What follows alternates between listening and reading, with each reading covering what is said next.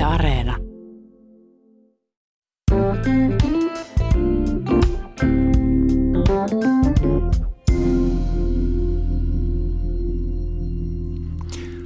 Tässä Virtasen taloushistoria. Minä olen Juha Virtanen. Ja vieraana on taidehistorioitsija, tietokirjailija, tohtori Anna Kortelainen. Hänen laajaan tuotantoonsa kuuluu myös vuonna 2005 julkaistu kirja Päivä naisten paratiisissa. Se kertoo tavarataloista. Ne yleistyivät 1800-luvun jälkipuoliskolla.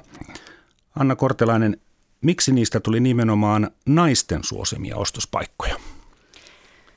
Se oli varmaan sellainen ähm, tuon ajan varsinkin eurooppalaiseen, tarkemmin sanottuna parisilaiseen kaupunkikulttuuriin liittyvä innovaatio, jossa äh, Bussikoon yrittäjäpariskunta luki tilannetta ja eurooppalaista kaupunkikulttuuria siinä mielessä hyvin ajankohtaisesti, että he näkivät, että nimenomaan naiskuluttajista on mahdollista kehittää semmoinen ihan uusi ilmiö. Siinä mielessä, että – he ehkä nimenomaan Madame Busikoon näkemyksen mukaisesti ymmärsivät, että väestöstä puolet on naisia ja siellä on hyvin paljon tämmöistä kasvavaa keskiluokkaa, jossa on valtavasti kulutuspotentiaalia, mutta naisten liikkuminen julkisilla paikoilla eli kaupungissa ei ollut turvallista eikä heille mukavaa. Se ei todellakaan ollut mukavuusalue ja he ymmärsivät, että rakentamalla – maailmanhistorian ensimmäisen julkisen tai puolijulkisen tilan rakennuksen, joka on tarkoitettu naisille, mahdollistetaan sen naisten kuluttajapotentiaalin vapauttaminen. Samalla luotiin myös todella suuri määrä työpaikkoja keskiluokkaisille ja myöskin työväenluokkaisille naisille. Siihen aikaan nainen ei voinut kulkea kadulla rauhassa. Oli seksuaalista häirintää ja, ja, ja jos nainen käveli yksin tai vaikka toisen naisen kanssa kadulla, niin häntä pidettiin arveluttavana. Kyllä, kaupunkitila oli hyvin vihamielinen naisia kohtaan. Edustivat he mitä tahansa yhteiskuntaluokkaa. Ja sen takia naisilla tuli aina olla esiliina. Tämä voi tuntua kaukaiselta, mutta jos me nyt kysytään vaikka helsinkiläiseltä nuorelta naiselta, että mitä hän ajattelee helsinkiläistä kaupunkitilasta, hän osaa heti kertoa sellaisia alueita, joissa hän ei mielellään esimerkiksi iltaisin kulje. Hmm. Eli kyllä se on vielä olemassa semmoinen viktoriaaninen maailma, jossa kadulla nainen on ikään kuin kaikkien arvioitavissa ja se tuntuu niin epämukavalta. Ja tavaratalot tarjosivat sellaiset avoimet ovet, jotka osoitettiin nimenomaan naisille. Tervetuloa. Tavaratalot mainostivat, että meillä on vapaa pääsy, joka tuntuu hassulta. Tietenkin on vapaa pääsy, mutta se oli uutta silloin. Eli että nainen saattoi pujahtaa ovesta sisälle, kukaan ei kysynyt häneltä mitään. Häneltä ei vaadittu mitään, ei vaadittu jäsenyyttä, joka tarkoitti sitä, että se jäsenyys tuli ikään kuin tämmöisen, tämmöisen niin kuin sanattoman sopimuksen avulla kaikille naisille, jopa työväenluokkaisille naisille. Se oli ikään kuin sellainen klubi, johon naiset saattoivat kaupungilla turvallisesti mennä.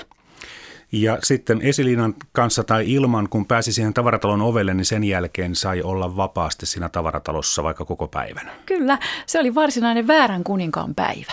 Koska siis julkinen tilahan on edelleenkin täynnä sellaisia paikkoja, jotka on alun perin tietenkin luotu miehille – Virastoissa ovat toimineet miehet ja niitä ovat johtaneet miehet. Ei naisilla ollut ennen naisten siirtymistä virka, nais, virka, mieskunta ollut mitään asiaa edes virastoihin. Ja eh, kaikki kaupalliset paikat, ravintolat, kahvilat, saati krouvit on aina tarkoitettu miehille. Edelleenkin naiset saattaa sanoa, että no emme nyt tohdi mennä työpäivän jälkeen oluelle ravintolaan yksin, että eikö se ole vähän jotenkin kiusallista. Että se on jossain vielä se muistuma siitä – että kyllähän Suomessa siis naisella oli vaikeuksia päästä ravintolaan yksin aina 50, 60, jopa 70-luvulla saakka saakka saatettiin. Mm. Portsari saattoi katsoa ovella, että millä asioilla sitä oikein liikutaan. Tämä ei ole ollenkaan niin kaukaista historiaa. Kyllä. Ja kun puhuit tuossa äsken 70-luvusta, niin siis tarkoitit 1970-lukua. Todellakin. Nyt puhutaan 1970-luvusta, että, että tota, tämä, tämä on semmoinen maailma, joka kertoo hirveän paljon meidän kaupunkikulttuurista edelleen. Että nämä naisten ja miesten kokemukset 1800-luvun kaupungista, ne itse asiassa elää meissä jokaisessa. Joo. Ja maailmanhistorian ensimmäinen tavaratalo avattiin Pariisissa Öö, yritän lausua sen oikein, en tiedä. Aubon Mars. Aubon Marché. Aubon Marché. Nyt Eli E tulee hyvin. sieltä myös Kyllä, mukaan, kun koska siinä on se laksante, kyy vai krääv. Öö, Jompikumpi anna kuitenkin. mennä. Se meni tosi hyvin. Mutta tota,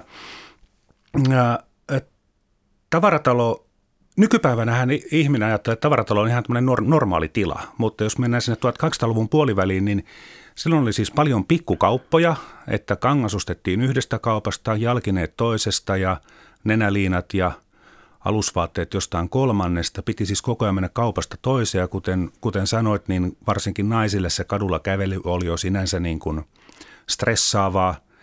Ja, ja tavaratalo sitten mahdollisti, että kaikki ostokset voi tosiaan tehdä yhden katon alla.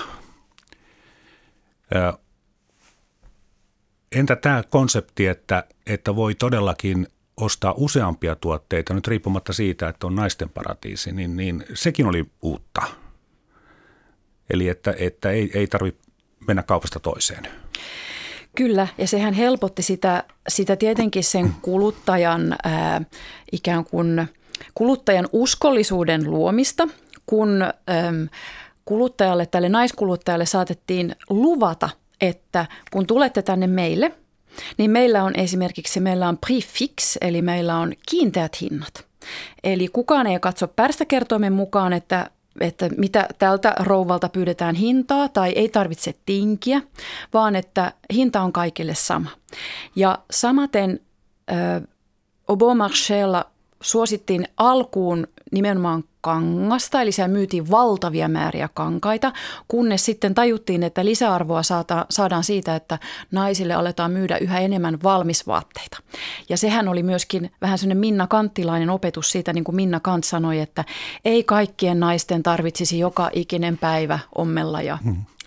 tehdä ruokaa ja ja siivota. No nyt mä panen ehkä vähän se omianikin tähän luetteloon, mutta idea siitä, että naiset voidaan vapauttaa kotitöistä jopa osittain. Ja valmisvaatteet tarjosi sen, että naiset saattoivat niin kuin luoda ja kehittää sellaista uudenlaista kuluttajuutta, valistunutta kuluttajuutta, jossa suosittiin tiettyjä tämmöisiä suuria ö, yksikköjä, joissa pystyttiin tarjoamaan valmisvaatteita tosi huokealla. Ja se Valistuneisuus tuli siitä, että esimerkiksi Obomarcheen myyjät, myyjättäret olivat erittäin hyvin koulutettuja ja he pystyivät myöskin auttamaan sitä kuluttajaa siinä valtavassa niin kuin kasvavassa kuluttamisen paratiisissa, koska 1800-luku kuitenkin tarkoitti sitä, että maailman markkinat alkoivat tuottaa yhä enemmän kaikkea houkuttelevaa, jota myöskin jopa työväenluokkaisen naisen palkalla saattoi ostaa. Eli se oli tavallaan semmoinen, niin kuin nykyään sanotaan, kuratoitu konsumerismin palatsi, jossa oli mahdollista harjoitella myöskin tietynlaista kansalaisuutta. Sitä, että nainen teki sen perheyksikön niin kuin mikropäätökset joka ikinen päivä. Siinä oli kyse aikamoisista summista noin niin kuin kansallisella tai vaikka Euroopan mantereen tasolla. Että kyseessä ei ollut mikään ihan, ihan tota vähäteltävissä oleva ilmiö, vaan itse asiassa hyvin tärkeä osa noiden maiden kansantaloutta. No nyt tuli mieleen, että oliko ensin naisten itsenäistyminen ja sitten tuli tavaratalot, vai oliko niin, että tavaratalot edistivät naisten itsenäistymistä vai kulkivatko nämä nyt sulassa sovussa keskenään, nämä kaksi eri asiaa? Silloin kun suuret eurooppalaiset tavaratalot syntyi 1800-luvun toisella puoliskolla, niin naisilla ei Euroopassa ollut kansalaisoikeuksia, ei ollut yleensä oikeutta omiin tuloihin, saatiin, että ollut äänioikeutta. Eli tavallaan he, heitä kohdeltiin koko ajan niin kuin lapsina. He, olivat joko isänsä tai aviomiehensä vallan alla. Ja täytyy sanoa, että itse asiassa tämmöisessä niin hyvin kaupallisessa ympäristössä he saivatkin ensimmäistä kertaa harjoitella sitä, että minä käytän valtaa joka päivä kuluttajana. Ja minulla on tietynlainen ammattitaito, koska siis tietenkin mm, tuon ajan keskiluokkaiselle naiselle tästä tämä kotona oleminen ei sinänsä ollut vielä ammatti, mutta kuluttajuudesta tuli tietynlainen sellainen modernin yhteiskunnan yksi ratas. Se on tietty mm. taito, se on edelleenkin erittäin tärkeä taito ja osa sitä perheen yksikön selviämistä siinä 1800-luvun toisen puoliskon kapitalismissa.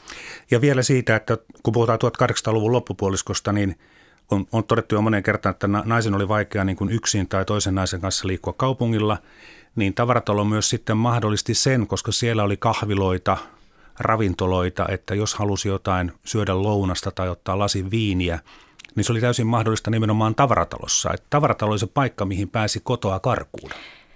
Juuri näin, ja se oli nerokas keksintö. Kun ajatellaan sitä valtavaa määrää keskiluokkaisia naisia, jotka lähti liikkeelle vaikka sieltä esikaupungista. Ja he ottivat julkisen kulkuvälineen ja tulivat keskustaan. Heillä oli vähän parempaa päällä, tietenkin. He olivat päässeet kotoa. Heillä oli joku syy lähteä liikkeelle. Ja he tulevat keskustaan, jossa on kaikki nämä suuret yhteiskunnan instituutiot. Joko yhteiskunnalliset tai kaupalliset tai sivistykseen liittyvät. Ja sitten siellä on kaksi paikkaa, jossa he ovat varmasti tervetulleita. Toinen on taidemuseo ja toinen on tavaratalo. Niissä on mm. paljon yhteistä. Jopa arkkitehtonisesti niissä on todella paljon yhteistä. Tavarataloissa jäljiteltiin taidemuseoiden, varsinkin se sisäarkkitehtuuria, koska se suosii valoa ja näkyvyyttä ja tämmöistä niin miellyttävää kokemusta. Ja kun nämä naiset tulee sinne julkisille paikoille, niin tavaratalo kertoo heille, että kun tulette tänne, täällä ei moralisoida, te kuulutte tänne. Tämä on teidän klubinne. Ja he saattavat käydä siellä kahvilla, he saattavat syödä siellä. Kukaan ei kysy ovella, että eikö teillä ole ketään esiliinaa, että te voitte tänne tulla, vaan he pääsevät sinne. Ja siellä oli otettu huomioon jopa, jopa semmoinen hyvin tärkeä seikka. Tuon ajan kaupungissa kuitenkin oli valtavat etäisyydet, kun lähti sieltä esikaupungista liikkeelle, vaikka Pariisissa tai Lontoossa. Jossain vaiheessa viktoriaanisenkin naisen täytyy As, päästä mukavuuslaitokseen. Ajattelinkin juuri niin. sanoa, että saanko arvata, että vessasta oli kysymys. No, No sitä ei saa sanoa. Siis viktoriaaninen nainen ei puhu ollenkaan sellaisista asioista. Mutta tavarataloissa tämä oli otettu huomioon. Eikö olekin ovelaa? Ja hyvin huomaavasta Kyllä. samanaikaisesti. Eli siellä oli esimerkiksi Obon oli semmoinen, semmoinen talvipuutarha siellä sisällä – että saattoi mennä ikään kuin ihailemaan sitä talvipuutarhaa. Sitten sen talvipuutarhan takana oli semmoinen ikään kuin samettikankainen teltta, josta Aa, kaikki naiset... huomaamatta, huomaamatta mennä sinne. Mm. Että ei ollut mitään sellaista, tiedätkö, kylttiä, josta niin. näkee, että voi kauhistus, hänellä on pissahde. Niin. Vaan että hän voi suja, sujahtaa sinne telttaan ja sitten sieltä hän pääsee naisten huoneeseen. Ja. ja se on huomaavaista ja se on nokkelaa, se on todellista asiakaspalvelua, varsinkin kun naisille saatettiin tarjota – ilmaiseksi vaikkapa lasi madeiraa siellä tavaratalossa, niin pikkuhiljaa alkaa janottaa ja janottaa ja sitten alkaa pissattaa. Siellä myöskin oli tämmöisiä limsaa, suihkulähteitä, kaiken näköistä. Että oli tarkoitus, että he viihtyvät. Istukaa alas, juokaa ja syökää ja käykää puuteroimassa nenänne. Tämä on parempaa kuin kotona, koska se oli parempaa mm-hmm. kuin kotona. Mm-hmm. Koska naisia palveltiin. Asiakas oli aina oikeassa. Että vaikka naisella ei ollut niin minkään näköistä – semmoista niin yhteiskunnallista uskottavuutta, niin yhtäkkiä on sellainen paikka, jossa sanotaan, että te olette aina oikeassa, me olemme täällä teitä varten. Me mm-hmm. kuuntelemme teidän jokaista ajatustanne, te olette aina oikeassa siinä, mitä te haluatte.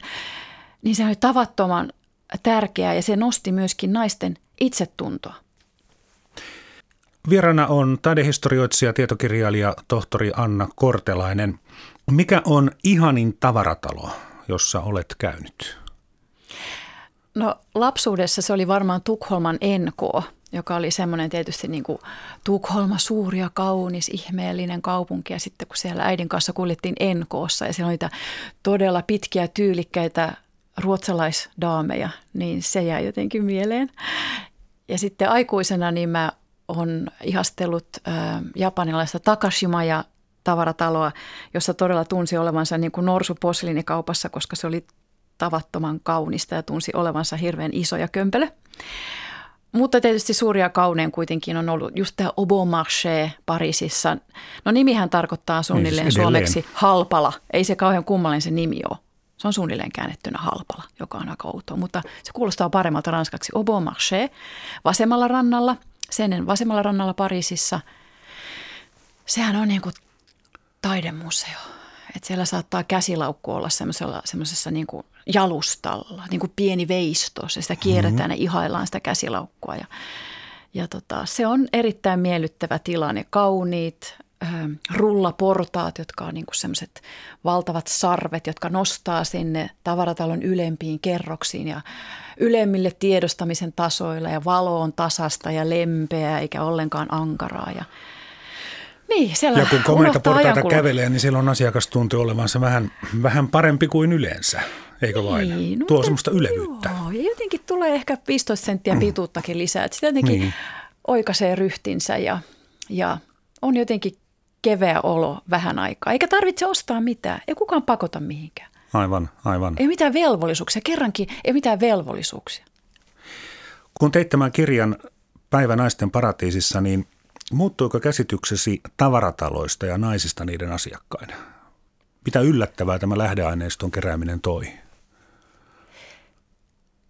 No olihan se valtava ällistys siinä mielessä, että mä olin ehkä ajatellut, että tämä on semmoinen, semmoinen vaan joku ehkä meidän perheen tai helsinkiläinen traditio, äiti-tytär-traditio, semmoinen aika kodikas asia helsinkiläisistä tavarataloista. Ja sitten mä tajusin sen, että on todella iso länsimaalaiseen modernismiin, moderniin elämään, kaupunkikulttuuriin liittyvä ilmiö, joka kertoo niin paljon myöskin naisen aseman muutoksista. Ja myös siitä, että naisen asema ei ole muuttunut pelkästään tämmöisten niin kuin ikään kuin tällaisia virallisia reittejä myöten, vaan on paljon semmoista arkista, ehkä vähän epäpyhänäkin pidettyä, joka liittyy naisen asemaan. Ja epäpyhällä mä tarkoitan sitä, että, että toki taidemuseot ja kirjastot ovat tämmöisenä sivistystiloina naisille erittäin ystävällisiä ja turvallisia. Mutta sitten on myös olemassa niin hillittömän kaupallinen tila kuin tavaratalo. Ei tavarataloja luotu niin kuin naisten emansipaatiota varten. Se ei ole mikään hyvän tekeväisyyslaitos. Mutta siellä niin kuin kapitalismin ytimessäkin ne tavalliset kouluttamattomat naiset saattoivat tehdä siitä oman hiljaisen vallankumouksensa välineen. Ja se on musta jännittävää. Ja sinne tosiaan kaikki olivat tervetulleita. Kyllä. Pitikö Ja- sinne pukeutua nyt sitten, miten työläisnainen, oliko hänellä nyt riittävän tyylikkäät vaatteet mennä Au Bon Marcheen? Obama She tarvitsi myös työväenluokkaisia naisia. Ja tarvitsi sitä, että he, heillä oli siinä valtavassa valikoimassaan myös sen tyyppistä kulutustavaraa, joka oli sen eteenpäin pyrkivän kunnianhimoisen työväenluokkaisen naisen ulottuvilla. Että tavallaan oli hyvin tärkeää, se bisnesidea oli myös sitä, että, että niitä unelmia tarjotaan myös työväenluokkaisten naisten, perheen emäntien ulottuville. Siitä se lähtee se ajatus siitä, että sinulla on mahdollisuus päästä ylöspäin ja näyttää ulospäin keskiluokkaiselta. Ja siinä mielessä myös se, että Au Bon Marché oli ensimmäisiä naisvaltaisia työpaikkoja ylipäätään suuressa mittakaavassa. Ja ensimmäisiä, jossa nainen saattoi edetä talon sisällä. Et ei vaan se, että tervetuloa tänne pesemään pyykkiä, mutta ikinä et pääse ylöspäin, vaan että siellä nainen saattoi päästä jopa osastopäälliköksi saakka. Ja se oli ennenkuulumatonta.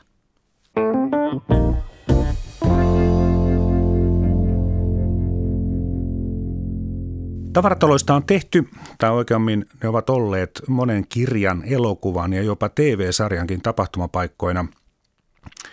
Tässä kirjassa Päivä naisten paratiisissa kerrotaan muun muassa siitä, että Emile Zola keräsi valtavat määrät faktaa tavaratalomaailmasta hänen kirjoittamistaan. Mika Valtarilla on kuvauksia tavarataloista. Suomalaisista elokuvista ehkä merkittävin tässä lajissa on Syntipukki vuodelta 1935. Se kuvattiin Stockmannilla. Toki elokuva on tehty monta kertaa uudestaan sen jälkeenkin. Marksin veljekset ovat seikkailleet tavaratalossa ja jopa itse Charles Chaplin ja Marlene Dietrich esiintyi tavarataloon sijoittuvassa revyyssä. Miksi tavaratalo sopii monen tarinan tapahtumapaikaksi? Anna Kortelainen. Tavaratalo on semmoinen moderni pienoismaailma. Se on kokonainen universumi, jossa on sekä naisia että miehiä, joka aina kiihdyttää sopivasti juonta. Se on eräänlainen kaupunki kaupungissa, kuvauspaikkana siis aivan ihanteellinen. Se on hyvin visuaalinen, se on värikäs, siinä on paljon tuttua, mutta sitten siinä on sellaisia tuntemattomia salattuja piirteitä. On olemassa semmoinen tietynlainen kerronnan ikään kuin tihentymä, jossa esimerkiksi jäädään tavarataloon yöksi. Se on jostain syystä kauhean kiinnostava ajatus se, siitä, että mitä jos jäänkin tänne, voin nukkua täällä tavaratalon vuoteessa ja valot sammuvat ja nukun täällä yöni täällä unelmamaailmassa ja sitten aamulla herään tavaratalossa. Että se on joku semmoinen aikuisten satu, joka siinä puhuttelee. Se on myöskin aika seksikäs tila. Siinä on jotain semmoista, joka, joka niin kuin vetoaa aisteihin. Ja lisäksi sitä on tietysti käytetty myöskin erilaiseen parodiaan. Se on myös komiikan tila siinä mielessä, että silloin kun kyseessä on naisille omistettu tila, niin siihenhän tavarataloihin liitetään myös paljon huumoria, joka on Joskus on myöskin naisten omaa huumoria, mutta ehkä se enimmäkseen on tämmöistä, mitä mä sanoisin, ehkä vähän naisvihamielistäkin huumoria naisista kuluttajina ja siitä, millainen pelottava paikka tavaratalo on, kun siellä on niin paljon naispuolisia kuluttajia. Ja se liittyy sen niin kuin vitsiperinteeseen ja komiikkaperinteeseen, jossa tavaratalolle nauretaan. Juuri sen takia, että se on niin feminiininen tila. Tämä on kyllä aika jännä.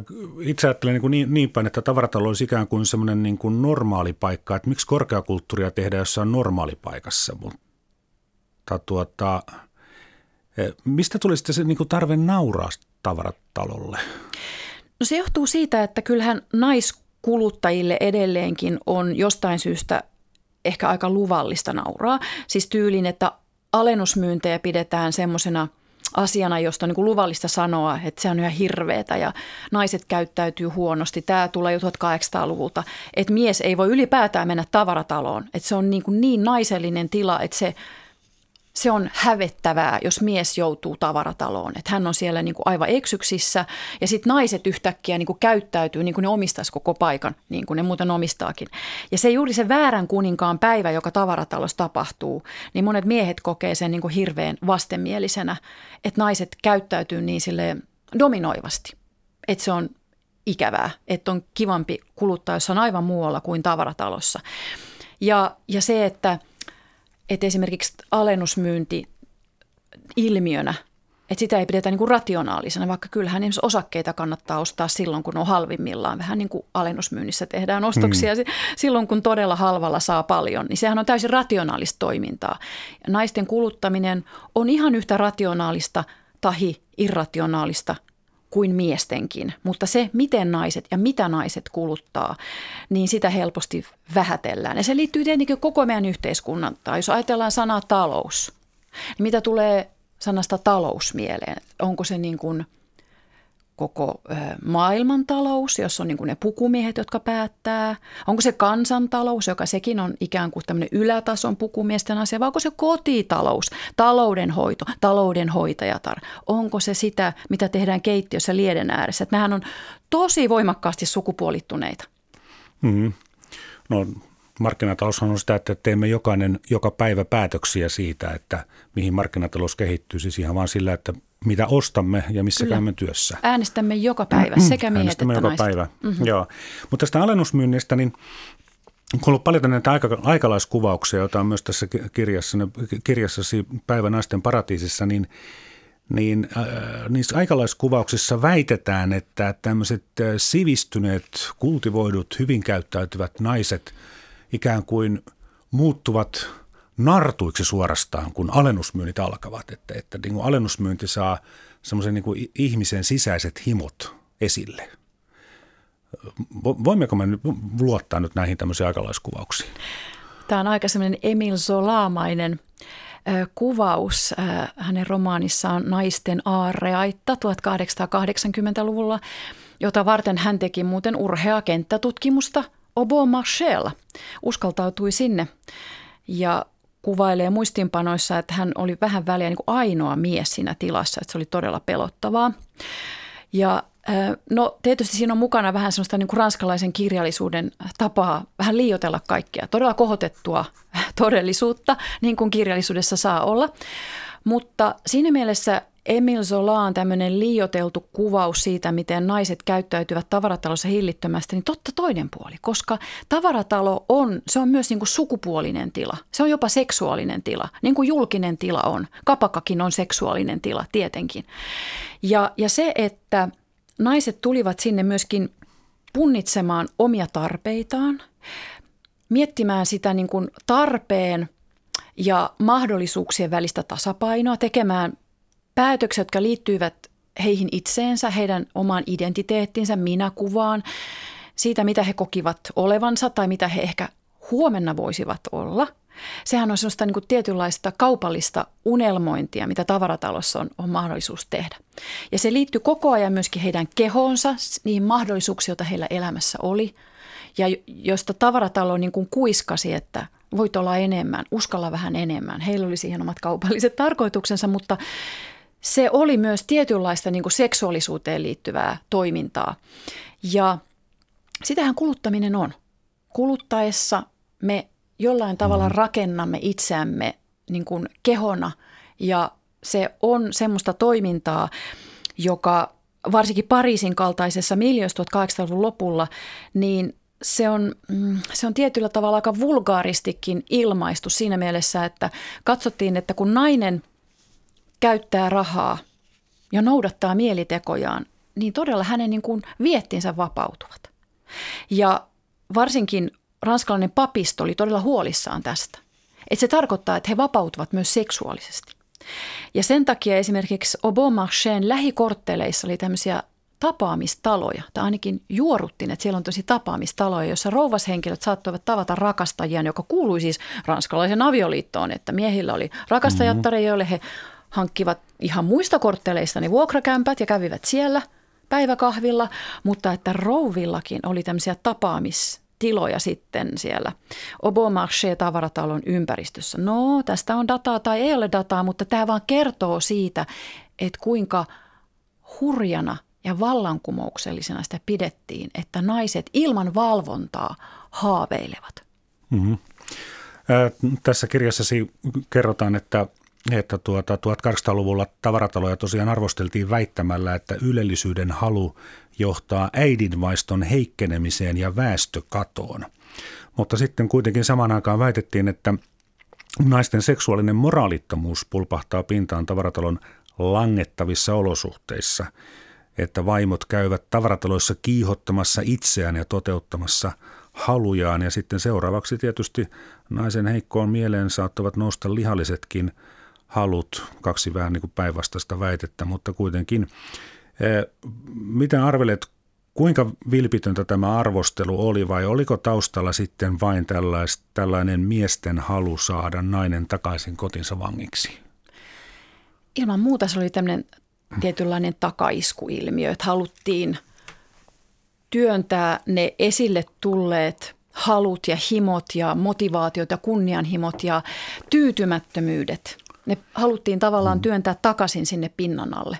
No se oli tietysti jo aivan liian myöhäistä, koska se oli päästetty ja se henki oli päästetty ja sieltä pullosta ulos. Ja, ja se, että, että tämmöisiä niin kuin vapautuneita naisia ei pystytty katsomaan millään tavalla semmoisena niin kaupunkikulttuurin kaupunkikulttuuria rikastavana seikkana, vaan huolestuttavana seikkana. Se tarkoitti sitä, että ei tavallaan oltu valmiita noudattamaan – niitä markkinavoimia, jotka siinä jylläsivät. Ja ei luotettu siihen, että naiset pystyvät myöskin ottamaan haltuun tämmöistä markkinavoimaa, joka heille oli tarjolla. Toisin kuin miesten tietysti luotettiin olevan kuluttajina niin kuin koko ajan ähm, rahan käyttäjinä rationaalisia. Naisista epäiltiin koko ajan, että heillä ei ole ikään kuin tarpeeksi aivoja tämän tyyppiseen toimintaan. Mutta naiset kuitenkin pitivät tavaratalot omana tilanaan. Sinne, sinne tuota, miehet eivät juurikaan tulleet. Miksi miehet pysyivät sitten ovien ulkopuolella, vaikka muuten halusivat valvoa vaimojensa tekemisiä? Tavaratalon tilaa pidettiin tosiaan miehelle niin kuin nolona ja kiusallisena, koska he olivat siellä vähemmistönä. Ja siksi tavarataloon luotiin tämmöisiä miesparkkeja. Esimerkiksi Suomessa tuolla Stockmanin tavaratalossa oli myöskin miesparkki, tämmöinen, tämmöinen sikarihuone, jossa saattoi ostaa ja polttaa mm-hmm. sikareita siellä tavaratalon sisällä. Ja äh, esimerkiksi Obomarcheella oli kokonaisia suuria alueita, jonne miehet eivät päässeet ollenkaan, joka oli tietysti aivan ennen kuulumatonta, että miten voi olla sellaista julkista tai puolijulkista tilaa, johon mies ei saa mennä. Ja se tarkoitti tietysti näitä kaikkein arkaluontoisempia alueita, joissa myytiin naisten alusvaatteita ja sukkia. Sinne ei ollut mm. miehillä asiaa. Ja siitä on semmoisia aika hauskoja kuvauksia, miten aviomiehet on jätetty siihen miesparkkiin ja he istuvat siinä kuin koirat lieassa ja odottavat niitä naisia. Joutuvat odottamaan naista, joka toimittaa siellä omia asioitaan. Ja sekin on semmoinen Eli tämä on täysin päinvastoin kuin yhteiskunnassa yleensä. Kyllä, koska naisen tulee odottaa miestä kotona. Mm. Ja nyt olemmekin julkisessa tilassa, jossa mies odottaa, että nainen saa asiansa kaikessa rauhassa hoidettua. Tämä on just, just sitä väärän kuninkaan päivää. Miesparkit ovat kyllä käteviä. Olen itsekin ollut miesparkissa. Nyt en muista mikä kaupunki, mikä tavaratalo, mutta tuota, se miesparkki oli semmoinen pieni baari keskellä naisten vaateosastoa, valtavan suurta naisten osastoa. Ja siellä oli totta kai sitä tarjolla kahvia ja hieman muitakin virvokkeita. Ja, ja yllättävää kyllä, niin, niin ne aikakauslehdet, joita pöydillä oli, niin ne, oli, ne käsitteli kaikki tämmöistä tekniikkaa, tämmöisiä autolehtiä ja vastaavia, joita minä siis en lue. Mutta tota, muuten kyllä viihdyin siinä. Olihan se pakko viihtyä kuin lieka narussa, koska se on se miehen osa naisten vaateosastolla odottaa ihan kiltisti.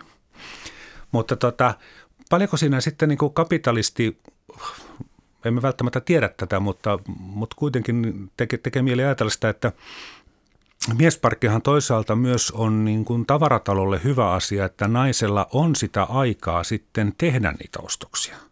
Näin ainakin kuvittelisin. Kyllä, tavaratalossa yleensä ei ole kelloa missään hirveän mielellään näkyvissä, koska tarkoitus on juuri se, niin, että totta. menettää ajantajun. Että naiset, jotka on tuskallisen tietoisia siitä, että koska pitää olla kotona, koska pitää päivällisen olla pöydässä, kun puhutaan nyt taas sen viktoriaanisen mm. naisen, joka on valitettavasti nykypäivän naisenkin jossain tuolla selkäytimessä saattaa olla sellainen pieni, pieni viktoriaanisuus, että joku odottaa jossakin koko ajan pitää katsoa kelloa. Minun täytyy olla muiden palveluksessa ja alttiina niin kuin palvelemaan muiden tarpeita. Ja sitten on semmoinen tila, jossa saa niin kuin, vähän niin kuin runoilija Charles Baudelaire, modernin elämän suuri tulkki, niin hän kuvasi sitä, että moderni elämä on tuntemus, se on elämys, se on tunne, se on sitä, että flaneur, flanööri kävelee kaupungilla ja hän katselee muita ihmisiä päästä varpaisiin. Hän saattaa istua terassille ja katsoa ohikulkijoita, arvioida ohikulkevia naisia päästä varpaisiin ja niin edelleen. Mitä ihanaa elämää. Siitä me kaikki haaveillaan. Nainen ei voinut koskaan tehdä sellaista, tietenkään. Ei nainen voinut flaneerata kadulla. Flaneuse, feminiinimuoto, tarkoittaa lähinnä – katuprostituoitu. Jos nainen flaneeraa kadulla, niin me ymmärrämme, mitä mm-hmm. hän siinä päivystää. Ja tavaratalo tarjosi sen mahdollisuuden, sen mini-mini-kaupungin, että ole hyvä ja flaneeraa täällä. Samalla tavalla kuin mies saattoi tehdä koko sen kaupungin alueella.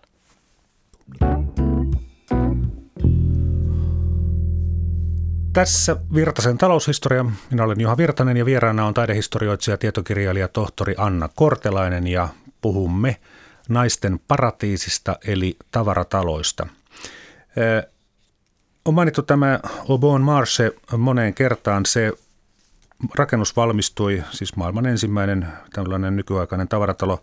Rakennus valmistui lopullisesti vasta vuonna 1887.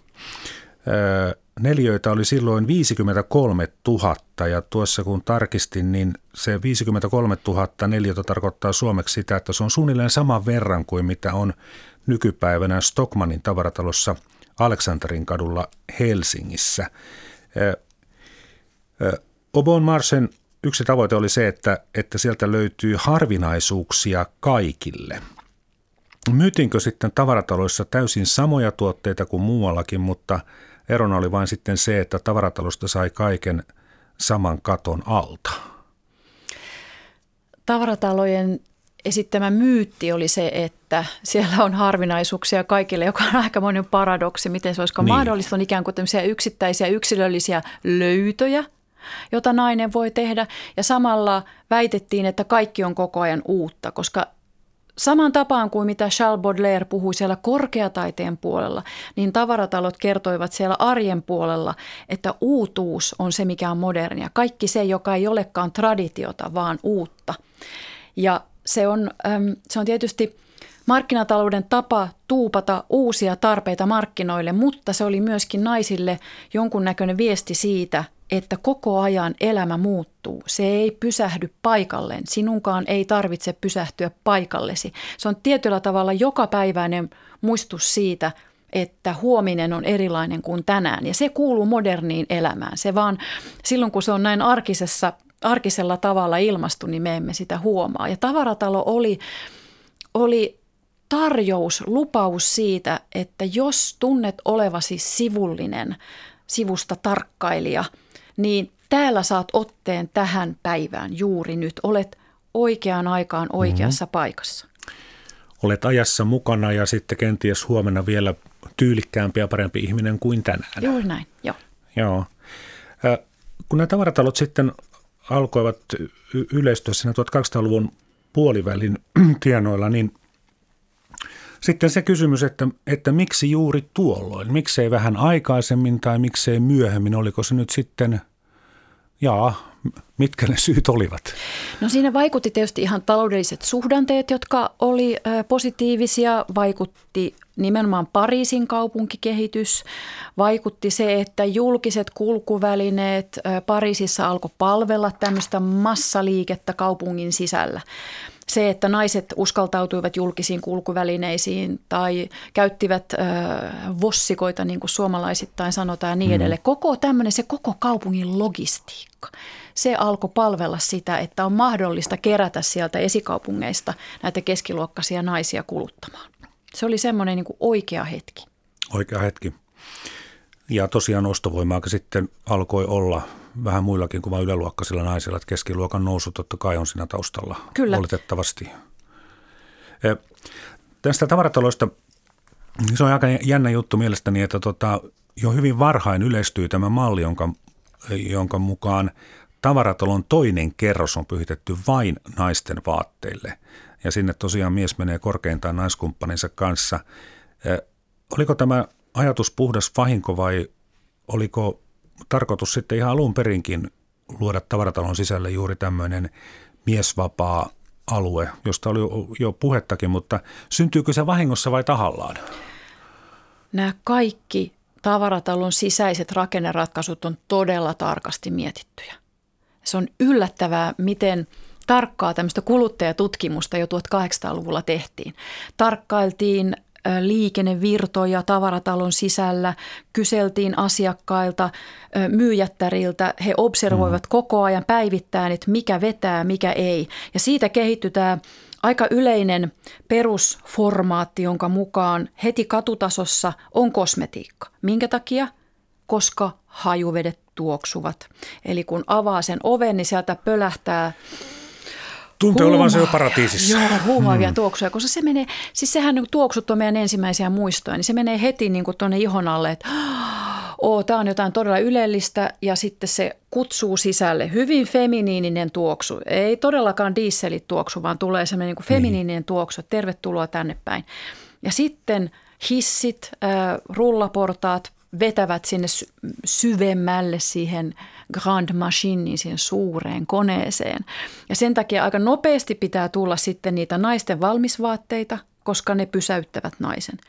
Ja Busikoon pariskunta esimerkiksi oli todella nokkelia siinä, että miten siellä ihan osaston sisällä luotiin semmoista osittain – labyrinttimäisyyttä.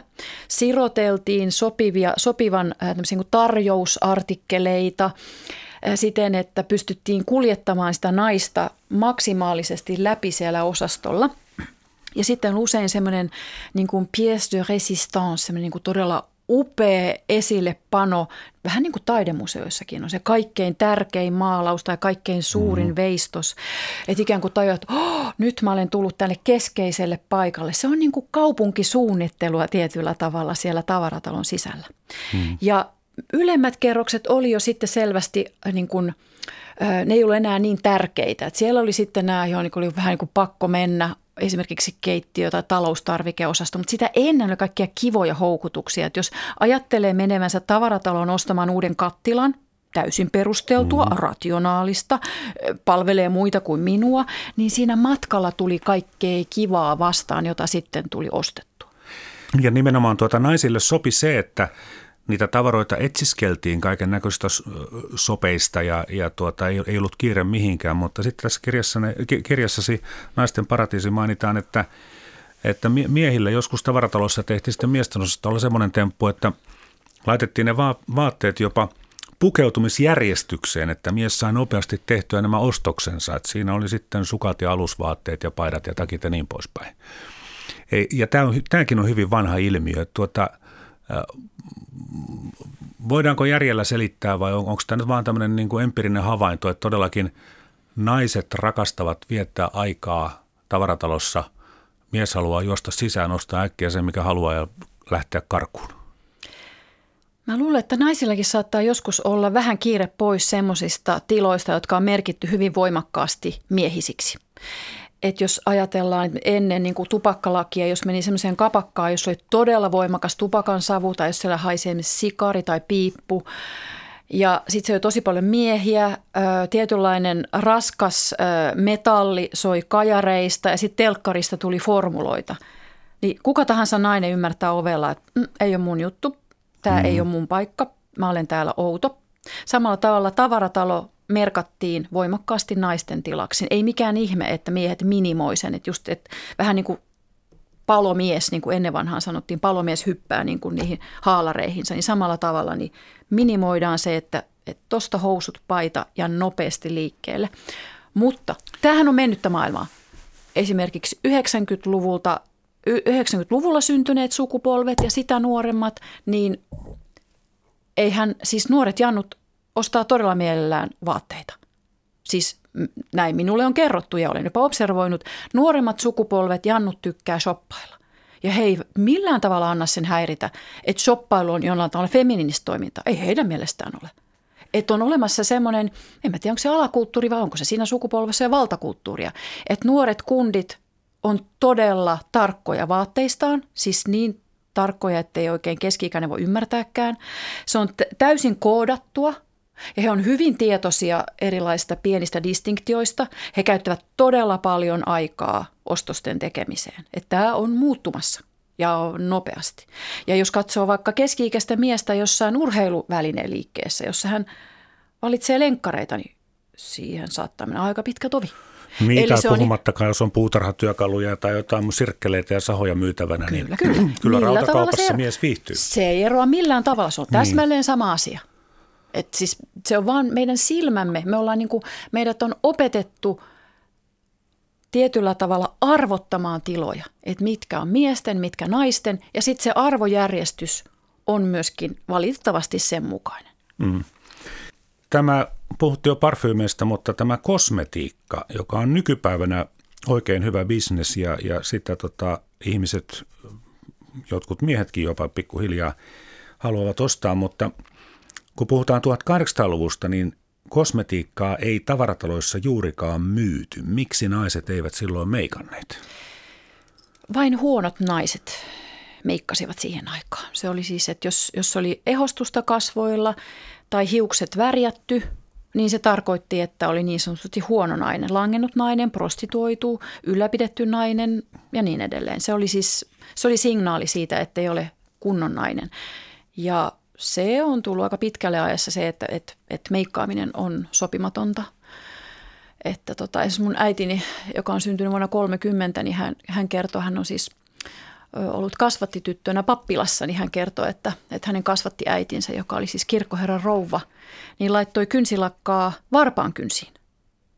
Eli se oli siellä sukan sisällä se kynsilakka, ettei, ettei vaan kukaan, kukaan vaan saisi tietää, että hänellä on salaista, varpaan, salaista lakkaa varpaan kynsissä. Tämä on tämmöinen pappien, rouvien ehkä salainen ase, no kuka niin. tietää.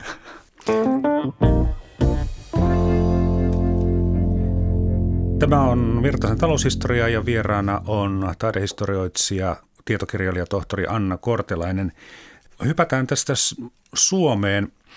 Lyypekkiläinen G.F. Stockman saapui nuorena miehenä 1852, eli juuri samoihin aikoihin, kun Obo Mars avasi Pariisissa liikkeen, niin tuota, hän saapui Nuutajärven lasitehtaan kirjanpitäjäksi ja kassanhoitajaksi ja pyöritti sitten Nuutajärven kauppaa tuossa Helsingin kauppatorin laidalla ja otti sen sitten haltuunsa ihan kokonaan, avasi myöhemmin sitten modernin liikkeen siinä kauppatorin ja senaatintorin tienoilla ja se oli jo selvästi, selkeästi tavaratalo, mutta ei kovin iso, mutta sitten 1930 avattiin tämä nykyinen tavaratalo Aleksandrin kadun ja nykyisen Mannerheimin tien kulmaan, niin Tämä rakennus ei ollut parisilaisittain koristeltu valurautapylväin, eikä se ollut muutenkaan kovin koristeellinen.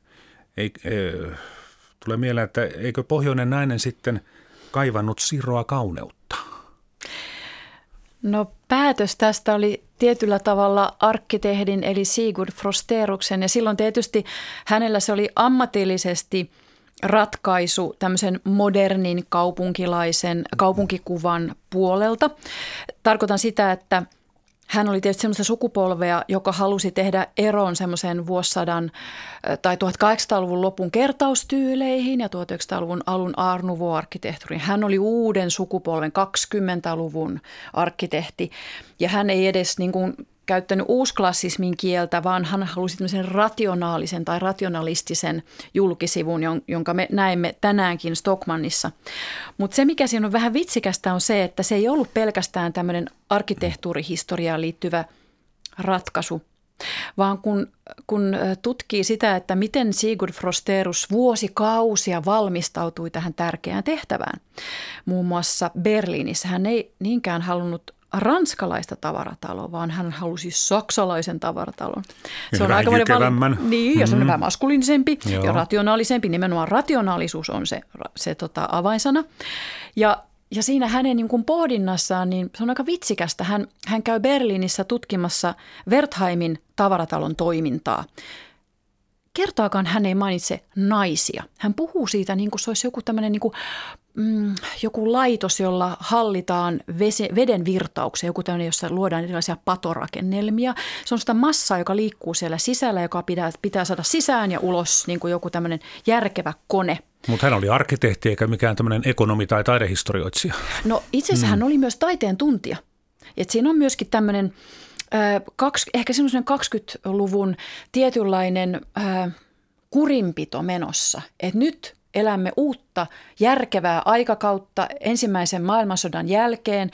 Ja Sigurd Frosterus edustaa sellaista ajattelua, että asiat on niin kuin järjellä ratkaistavissa. Ja hän ehkä vähän jotenkin arkaileekin sitä tehtävänsä, tehtävänsä siinä mielessä, että hän ei kertaakaan tunnusta – suunnittelevansa naisten paratiisia. Sen sijaan niin kuin mikrotasolla se näkyy. Esimerkiksi sillä tavalla, että hän ihastelee siellä Berliinissä, Wertheimissa, että tämä on muuten todella järkevää, että kun ne pariskunnat lähestyy tavarataloa, niin miehellä on aina sikari, eikö totta? Hän tietenkin polttelee sinä sikaria, kun kadulla ollaan.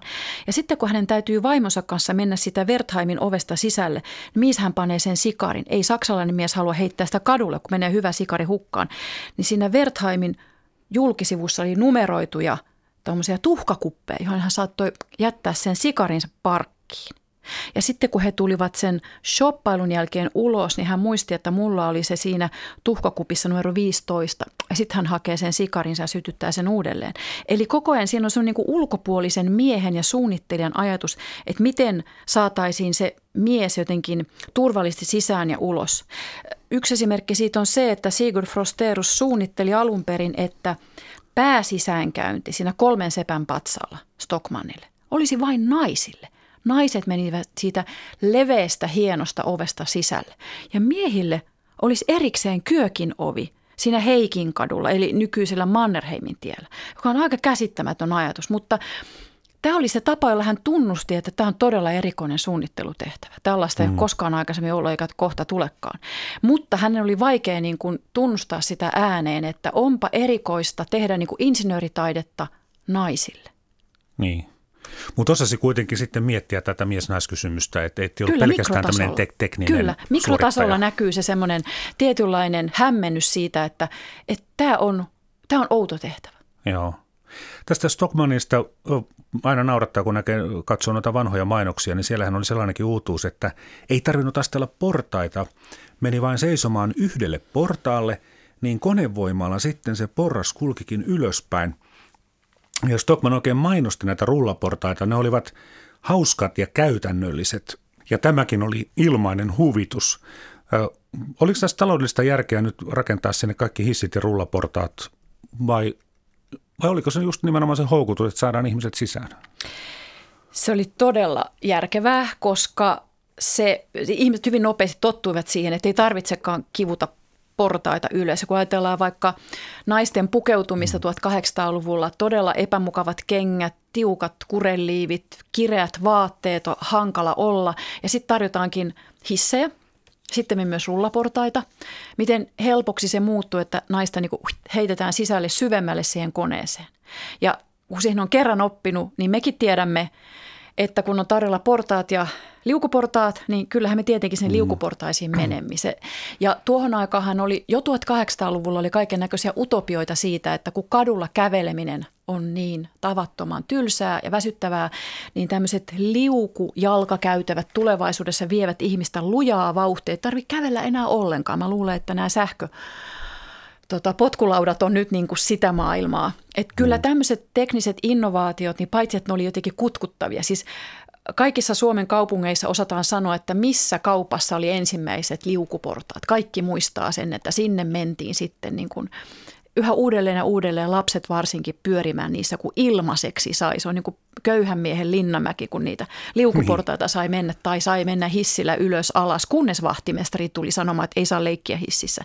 Et siinä on semmoinen ylisukupolvinen kiinnostus siihen, että se on sellaista pientä hupia, jonka ta- tavaratalo mm. tarjoaa kaikille asiakkaille. Stockmanilla oli myös hissityttöjä ja heitä todellakin kutsuttiin hissitytöiksi eikä nostolaitetta käyttäviksi nuoriksi naisiksi. Nämä hissit oli nimenomaan aluksi sellaisia, että, että siellä pitikin olla kuljettaja, ei, ei ollut tällaisia nappihissejä, mutta hissitytöt jäivät sitten kuitenkin hyvinkin myöhään. No, tätähän pidetään varmaan nykyaikana tämmöisenä vähän naista halventavana asiana, että moni voi miettiä, että olivatko he siellä vain sen takia, että, että miesasiakkaat pitävät katsella heitä, mutta entäs sitten toisinpäin? Onko tavaratalojen historiassa ollut merkkejä siitä, että tavaratalon omistaja ihan tahallaan palkkaakin sinne nuoria komeita miehiä, jotka saavat ihan luvan kanssa vähän flirttailla? Niin, noista hissitytöistä mä epäilen, että alun perin idea oli se, että kun ylipäätään tavaratalon henkilökunta oli enimmäkseen naisia, niin nämä hissin kuljettajat, he, hehän olivat ikään kuin kuskeja – vähän niin kuin auton kuljettaja. Mm. He kuljettivat sitä laitetta ylös ja alas. Että he eivät olleet pelkästään tämmöisiä niin kuin, miten mä sanoisin, mitään pin-up-tyttöjä. Eivät todellakaan. Heillä oli kallis, hieno univormu, vaatteet työnantajan Ää, puolesta. Paljasta pintaa ei näkynyt. Niinpä, että se oli siis naiselle, nuorelle naiselle tarjottu kuljettajan työ itse asiassa. Ja, ja se oli ihan loogista siinä, siinä ympäristössä, jossa suurin osa työntekijöistä oli naisia ja se oli erittäin haluttu työpaikka. Varmaan yksi Helsingin halutuimpia nuorten naisten keskuudessa. Mutta on totta, siis vanhoista valokuvista näkee, että Stockmanilla oli töissä häkellyttävän, huomiota kiinnittävän komeita nuorukaisia. Ja tämä näkyy myös vaikkapa Emil Zolaan romaanissa. Hän kertoo, että kyllä, kyllä, että, että Obomarché tavaratalossa – tietoisesti rekrytoitiin erittäin hyvin käyttäytyviä nuoria miehiä, jotka sitten osasivat flirttailla tyylikkäästi näiden asiakkaiden kanssa. Tavaratalohistoria on 170 vuoden ikäinen tässä pikkuhiljaa. Oikein paljon kiitoksia taidehistorioitsija ja tietokirjailija tohtori Anna Kortelainen. Kiitos.